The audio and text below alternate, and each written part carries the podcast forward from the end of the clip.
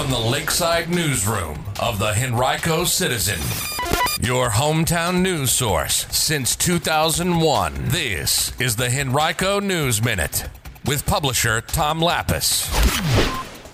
Henrico's Board of Supervisors approves a real estate cap program for some county residents. We'll tell you about it in today's Henrico News Minute. It's Friday, September 29th, 2023, and it's brought to you today by Miracles in Motion. And now for the news.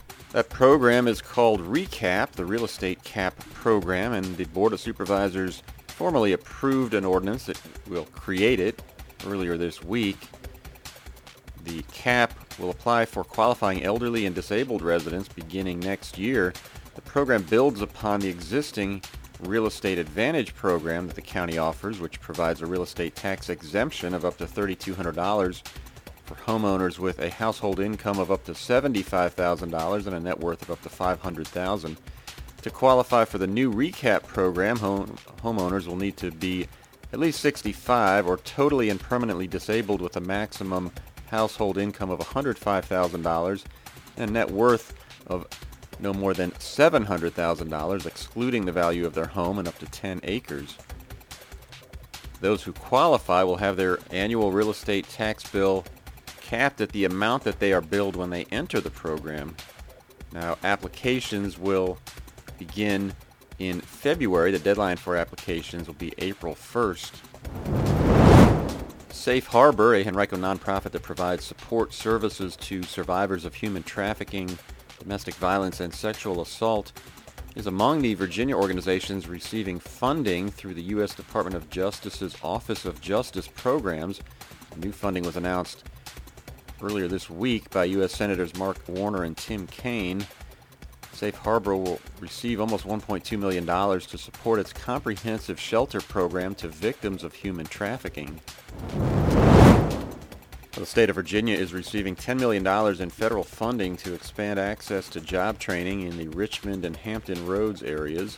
The funding comes through the U.S. Department of Labor's Employment and Training Administration's Building Pathways to Infrastructure Jobs Grant Program, providing funding for public-private partnerships to develop and implement job training programs that will help workers access jobs in infrastructure-related fields.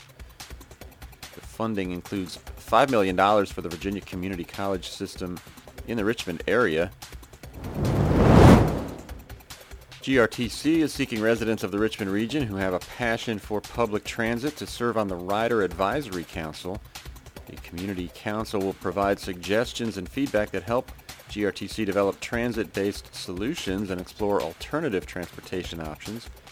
For details and to apply, you can visit ridegrtc.com backslash about dash us backslash rider dash advisory dash council, or you can call 358 4782. Applications are due by October 5th. And some good preservation news for Henrico. On August 29th, the Department of Historic Resources executed and recorded a perpetual historic preservation easement over property in Henrico that's associated with five different battles of the Civil War. The easement protects just about 49 acres of historic open space land from subdivision and commercial development. The Capital Region Land Conservancy owns and manages the property.